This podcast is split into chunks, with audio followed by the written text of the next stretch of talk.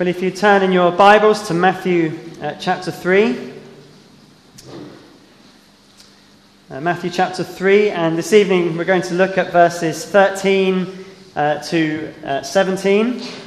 Uh, so that's page uh, 967 in the Church Bible, and in the large print, page 1503.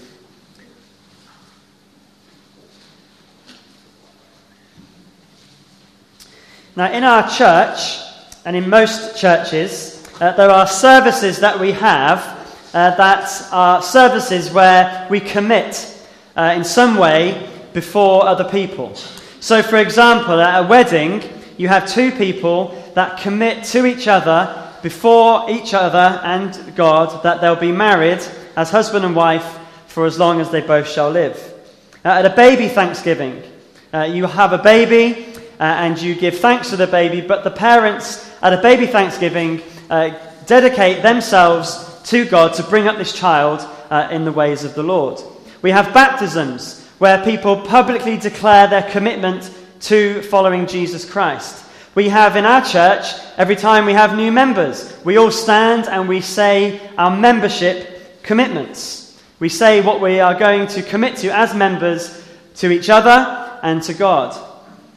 Now, my uh, experiences of these kinds of services usually are pretty disastrous. I'll tell you uh, a few things that have happened to me. Uh, so, first of all, when I got married, um, well, when I, when I got engaged, I dropped the wedding ring at Newquay and it almost rolled down a cliff. But when I got married, as I was about to put it on Paula's finger, I dropped the ring again and had to scramble around the floor to pick it up. Now, when it came to the baby dedication, I didn't drop the baby. Uh, but when I uh, did my first, my baptism was fine, but when I first baptized somebody, I struggled to immerse this girl in the water because her legs went up from underneath her.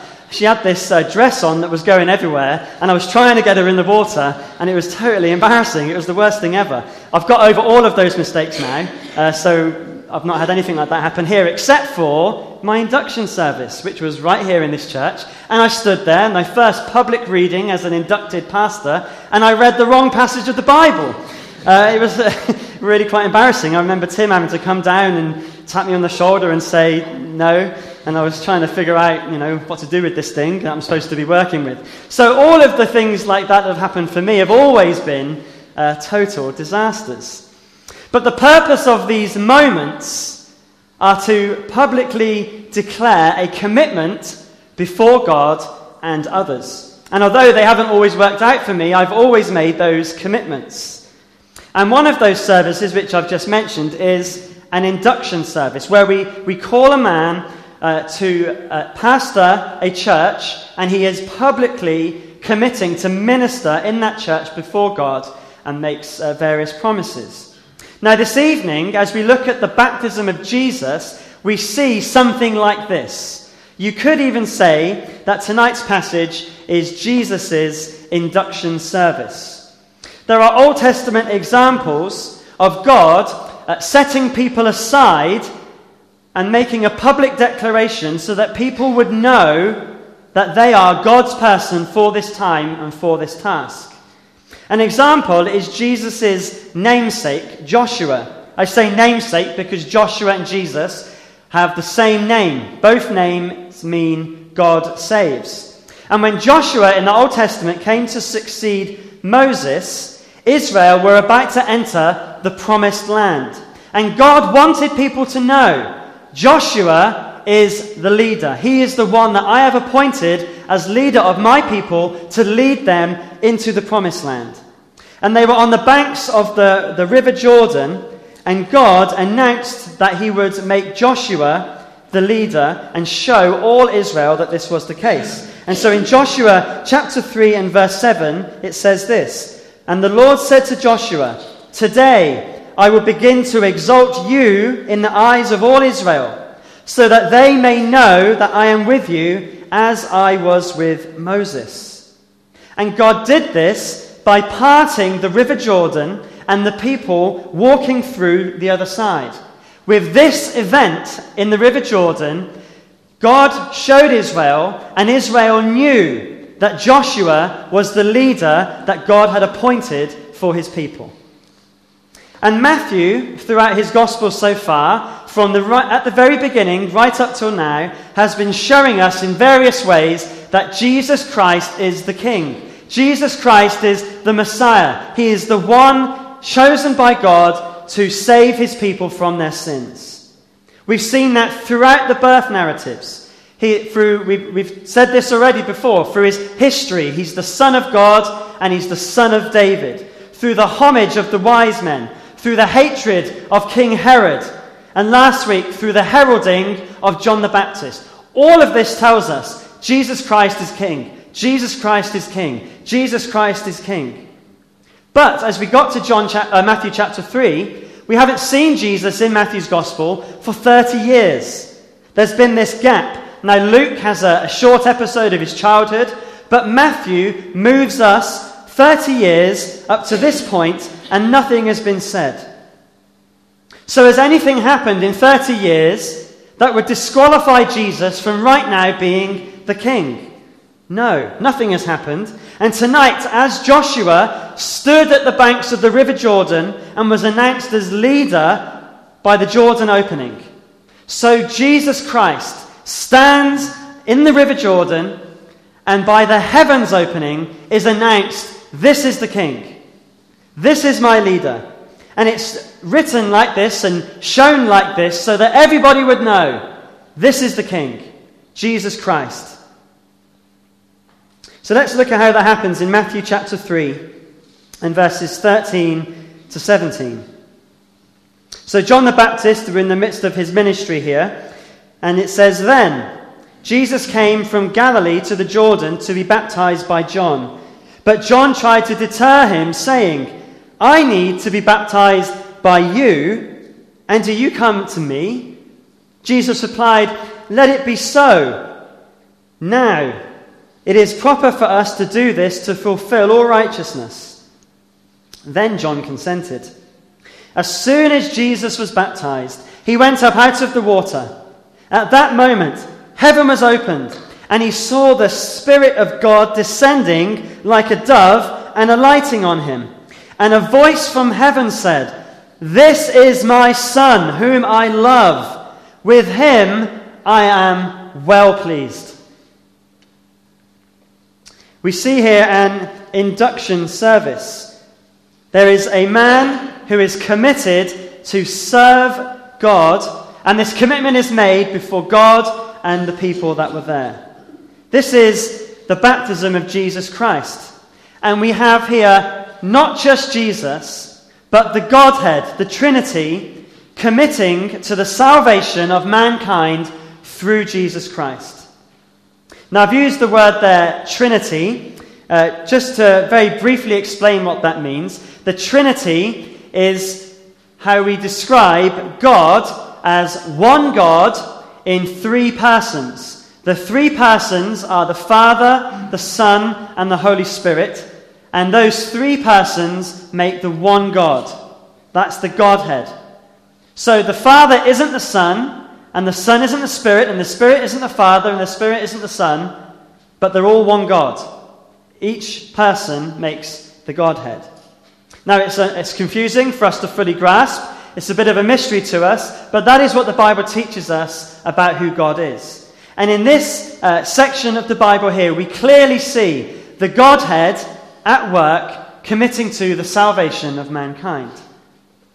So in verse 13, we read, Then Jesus came. So at the time of the ministry of John the Baptist, at that moment, Jesus came. While John the Baptist was baptizing people, we saw last time, in their multitudes. loads and loads of people were coming to the Jordan River, confessing their sins, and being baptized by John. At this time, when this was happening, Jesus Christ came from Galilee to the Jordan. It was about 17 miles, and Jesus came all that way for the express purpose of being baptized by John the Baptist, by nobody else but John. And Jesus was dedicated to go all that way to be baptized by John. Now, John was baptizing people uh, following confession of sin for repentance. He was baptizing sinners for repentance.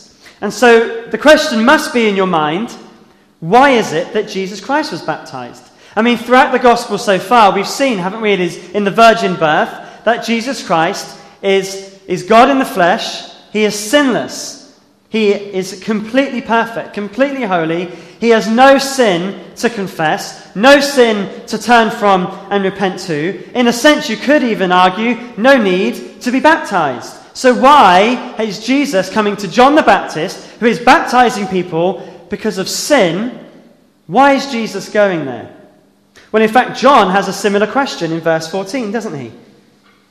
John, it says, tried to deter him. And he said, I need to be baptized by you, and do you come to me? Well, there's two reasons here why John doesn't want to baptize Jesus. The first one, he says, is, I need to be baptized by you. In other words, John realizes he needs to be baptized by Jesus Christ not necessarily going under the water, but of the baptism that he's been talking about that Jesus brings of the Holy Spirit and fire. You see, John the Baptist was not perfect, he was a sinner. And John the Baptist was telling people to turn, uh, to, to repent, to turn to God because the kingdom of God is coming. And Jesus is coming. And he's going to baptize with the Holy Spirit and with fire. And John says, I need this too. And so when Jesus comes and says, John, I want you to baptize me, uh, John says, Well, no, Jesus, I need what you bring. I need the Holy Spirit. I need the baptism of fire, the, the, the baptism of being purified, being made more like Jesus. So that's the first reason. John needs to be baptized by Jesus. But secondly, John just doesn't understand why Jesus comes to him. John's was a baptism of repentance for sinners. Jesus isn't a sinner. And so he says, Well, you, you come to me. You come to me for, for my baptism, Jesus. You don't need my baptism. Well, why was Jesus baptized? Well, Jesus tells John why in verse 15. It says, Jesus replied, Let it be so now. It is proper for us to do this to fulfill all righteousness. Why was Jesus baptized? To fulfill all righteousness. Well, what, what does that mean?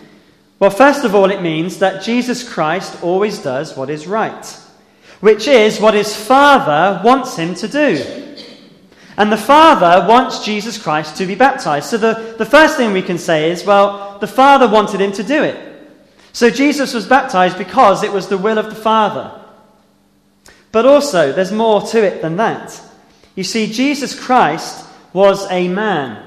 He was fully man and fully God, and as a man had to obey God's law, as all men did. And God, through John the Baptist, was calling people, calling men to be baptized. And as God, speaking through John, was calling men to do that, Jesus Christ obeyed that call. Jesus Christ was going to be baptized.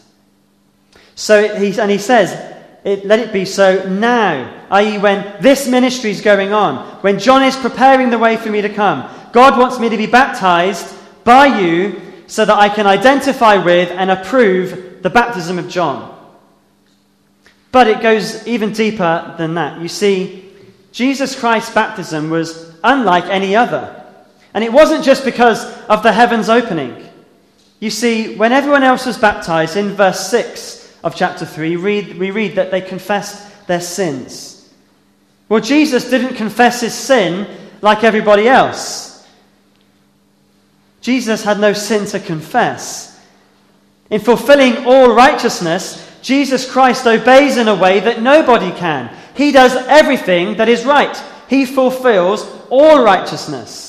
Now, we could say, if you, if you wanted to try and tell me how good you are, that you might fulfill some righteousness. You, you do some things right, but nobody has fulfilled all righteousness. No one's done, done, has, has done what is good all of the time. We're all sinners. But Jesus Christ, He's totally different. He's totally unique. He has never sinned. But He takes His place in the Jordan and He stands with sinners and identifies with them. And that's the first big lesson about the baptism of Jesus. The baptism of Jesus shows that the Son identifies him with sinners. The baptism of the Son identifies him with sinners. Jesus Christ, being baptized, st- he stands where sinners stand. He stands in the place of sinners, and as he is baptized, he shows all sinners what he will do for them. You see, for everyone else who was baptized at this time by John, they were baptized to picture being cleansed from sin and risen to a new life following God. But when Jesus was baptized, he was showing how he would die for sins and be buried and rise again to give new life to all who would follow him. You see, there was no sin for Jesus to be cleansed of. But Jesus was showing how he would die, be buried, and rise again to save us from our sins. He was showing how he would stand in the place of sinners, not just in the Jordan, but on the cross. And in doing so, he was committing to this plan to save people from their sins as he was baptized. So, as he was being baptized, he was committing to what he was going to do on the cross. He was saying, This is what I will do. I am committing before God and everybody else that I will pay the penalty for sin. Now, we read Isaiah chapter 53. Isaiah 53 describes what Jesus would do to save us. He would bear our sins. But notice verse 12 of Isaiah 53. It said, For he bore the sin of many and was numbered with the transgressors. And in standing in the water, he was numbered with the transgressors. He was standing where sinners stand. And he says, I identify with them, I die for them, I take their place, I'm committing to this task. Jesus Christ was numbered with the transgressors, and he bore the sins of many. He stands where sinners stands and publicly commits to bear their sin in his death and resurrection. Uh, one writer says this, which is helpful to understand what's going on here. It says, He has come to undergo John's baptism of repentance, not because he is a sinner needing repentance, but because he is the servant son whose decreed task is to identify with sinners and to bear their sins in his own person. Jesus Christ commits to the work publicly. But then the Holy Spirit anoints him. So at the end of verse 15, uh, John uh, the Baptist, it says, consented. Jesus was baptized, and then something amazing happens. Never before or since, in any baptism, has this happened. Heaven opens. Now, this is not the heavens, as in uh, the stars and the, and the planets. This is literally heaven, i.e., the dwelling place of God. How did it happen? What did it look like? We're not told. We don't know. But we are told that heaven opened. And it's a wonderful thing, you know. Because after Adam sinned, the first man, after he sinned, and, we are, and, and, and was t- cast out of God's presence, heaven is closed. But Jesus Christ, the man, the new Adam, he comes and opens it up. Jesus Christ is a man unlike any other man. He is righteous and he has access to heaven. And this is the key Jesus Christ is the man who opens heaven for us. He opens heaven for us. And when heaven opens here, the Holy Spirit comes. He comes visibly as a dove and showed that Jesus is the one to open heaven for us. That is, he is the Messiah, which means anointed one. You see, the Holy Spirit anoints Jesus and shows that he is the Messiah. In fact, John the Baptist uh, said this in John's Gospel. Uh, in John chapter 1 and verse 32 to 33, he says, I saw the Spirit come down from heaven as a dove and remain on him. But the one who sent me to baptize with water told me, The man on whom you see the Spirit come down and remain is the one who will baptize with the Holy Spirit. So, in other words, John says, the one who uh, you see the Spirit come upon, that's the Messiah. That's the Savior. That's the King. And here we see Jesus Christ, He's the one. The Spirit comes, it dwells on him. God is showing everybody this is the Messiah, this is the King. Now, in the Old Testament, people who were set apart for acts of service were often anointed with oil. Sometimes in the Old Testament, we read of the Holy Spirit coming upon people for a specific job. So, for example, in Exodus chapter 31, there's uh, these two characters with funny names Bezalel and Oholiab. And they were uh, tasked with building the tabernacle, and the Bible says that God gave them the Holy Spirit to equip them to do the job. See, the Holy Spirit anoints, showing us who is doing the job, and then equips so that we can do the job. And that's what we see with Jesus here. You see, the, uh, the anointing of the Holy Spirit sets him apart for service. And it sets him apart in two ways. Firstly, as we've just seen, it shows this is the one, this is the Messiah. But secondly, it sets him apart for the specific job that he is called to do. You see, the Holy Spirit comes on the man Jesus Christ to equip him for the task ahead. Now, there's no, by the way, here kind of breach in the Trinity. Uh, you know, why does Jesus need the Holy Spirit if Jesus is God? Remember, Jesus is fully man and fully God. Even as a baby, he was fully God and had all the attributes of God, but yet as a man, which was a new thing, Jesus needed the power of the Holy Spirit to complete his mission. And what is the mission that Jesus was given? The mission was the salvation of mankind. And the dove highlights this. Why was it a dove? Well, because, you know, there's no Old Testament references to the, the Holy Spirit being symbolized as a dove. It's a new thing in a way here. But the dove is in the Old Testament.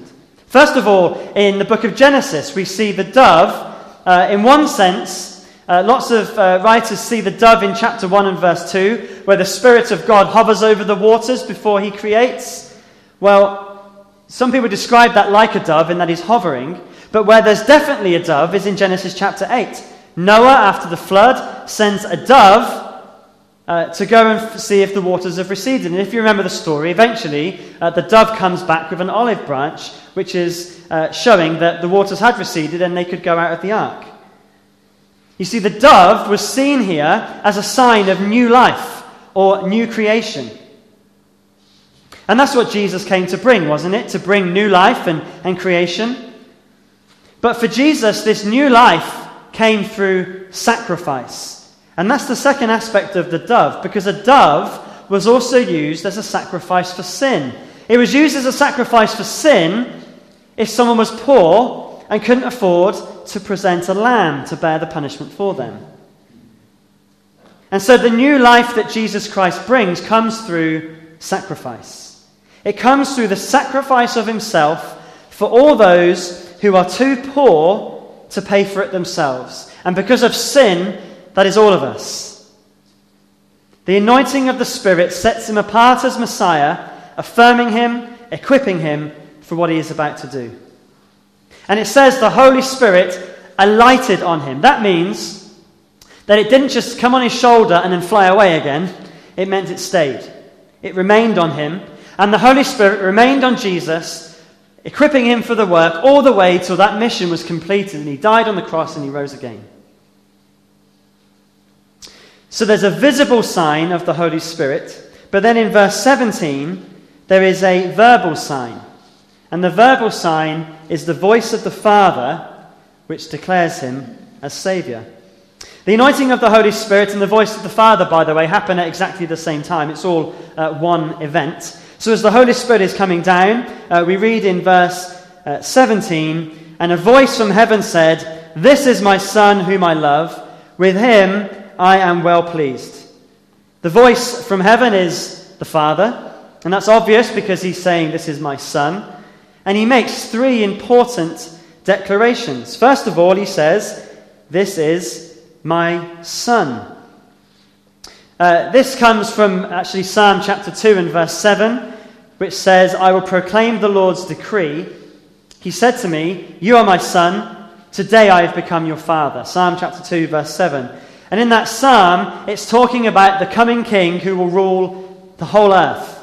And the Father is saying, This one is that king. This is the Son who will reign. This is my king. This is Jesus. So this is my Son. And then secondly, it says, Whom I love. Now, this love is a unique love, as in that the Father loves the Son especially. Now, Jesus is, is altogether lovely, and the, and the Father loves him perfectly. Everything about Jesus, the Father loves. He loves him specially. And then in the, the final declaration, with him, I am well pleased. There's a reference again here to the Old Testament, Isaiah chapter 42 and verse 1. In Isaiah chapter 42, uh, it's another servant song, and Isaiah is describing the servant of the Lord. In Isaiah 42, verse 1, it says, Here is my servant whom I uphold, my chosen one in whom I delight. I will put my spirit on him, and he will bring justice to the nations. Notice there, this is the one whom I delight. I will put my spirit on him. And here is Jesus Christ as the Spirit comes on him, and the Father saying, I am well pleased. It's the same as saying, I delight in you, Jesus. I'm delighted with you. And, and in this declaration, we see that everything about Jesus is pleasing to God. There's nothing in Jesus that is displeasing to God. It's, that you can say it's similar to the end of creation. God said it was very good. Everything about Jesus, God is pleased with. Because there is no sin in Jesus. There's nothing displeasing about Jesus. And that can be said of no one else. God is, it, it cannot be pleased with anybody else because of sin, but he's pleased with, with Jesus. All the other kings of Israel in the Old Testament that were anointed have failed.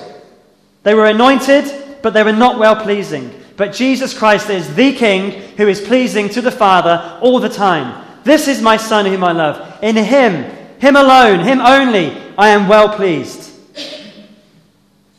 And because of this, God the Father is pleased also with what Jesus is about to do. His mission to pay the penalty of sin is pleasing to God because the sacrifice for sin is perfect too.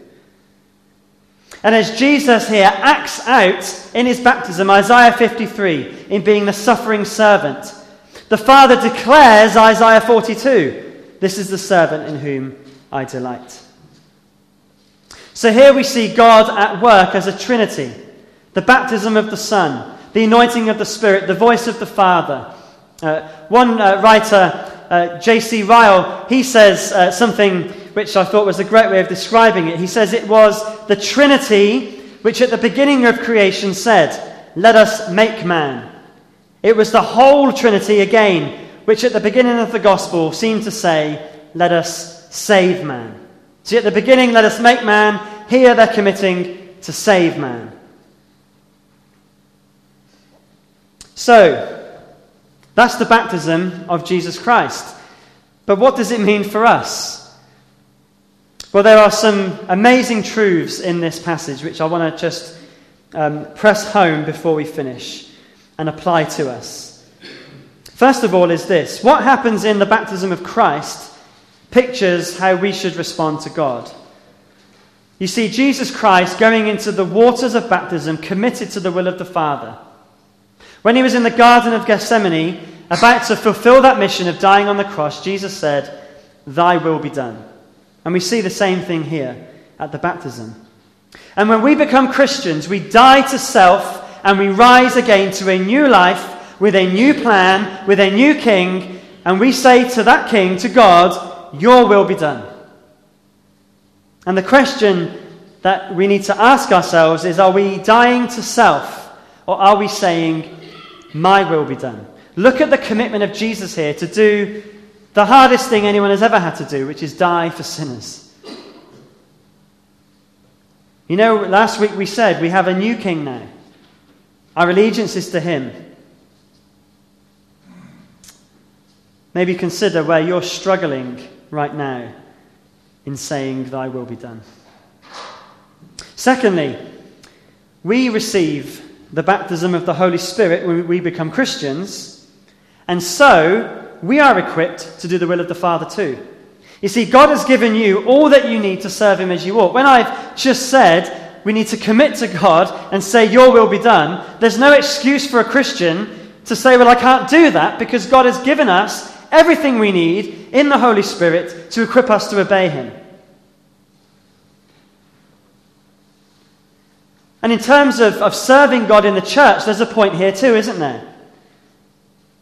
No one is too old, too young, too bad, or too anything. There, now, there's wisdom needed, of course, but the Holy Spirit gives us what we need to do what God calls us to do in the church as well. And finally, and this is where uh, the climax is for me, this is the most wonderful truth of all. Christian, you are now God's child, who He loves, and He's delighted with you. You see, Jesus Christ has died on the cross in our place. He, he fulfilled the mission that in this baptism He committed to do. He went all the way to Calvary. He died on the cross, and He died in the place of sinners. 2 Corinthians chapter 5 and verse 21. He made him, Jesus, who knew no sin to be sin for us, that in him we might become the righteousness of God. In other words, Jesus Christ has died on the cross in our place. He has taken our sin and he has borne it on the cross. All of the things we've done wrong has been placed on Jesus. And then he credits us with everything that made him delightful to God. Everything that God said, I am well pleased with you, everything about that has been credited to us. So when God looks at the Christian, he can say, With you I am well pleased. Isn't that amazing? Because I don't feel very pleasing to God. I don't feel very delightful to God. But yet, still, because Jesus died for my sin, God looks at me and says, I'm delighted with you. That's an amazing truth, isn't it? Amazing truth that should encourage us. We can thank God that Jesus Christ fulfilled that mission what he said he would do in his baptism, he did at Calvary. And you know, in Genesis chapter 1, the Godhead worked together to create the world. And here we see them working together to save the world. And there's a new creation now. If anyone is in Christ, he is a new creation. That starts now. In it, spiritually, we, we become new, new people, different people, following a new king. But one day, one day, that'll be a new creation physically too, where in new bodies we will be with our Saviour for all eternity, worshipping Him perfectly. No sin, no suffering, no sickness, none of that. And every time God looks at us, He can say, I'm well pleased with you. And you know, when we're in heaven, it will be so much easier to believe it. But for now, and perhaps for all eternity, I believe this will be true, we'll always be wondering how on earth God could have such amazing grace for us. And so we're going to close with our final song, which we learnt earlier on. And we can say with, from our hearts as we look at these things, indeed, how can it be? How can it be that God would stand in my place and plead my cause and right my wrongs? Because I'm a sinner, but yet God loves us so much, He sent Jesus to die. So let's stand as we close and sing, How Can It Be?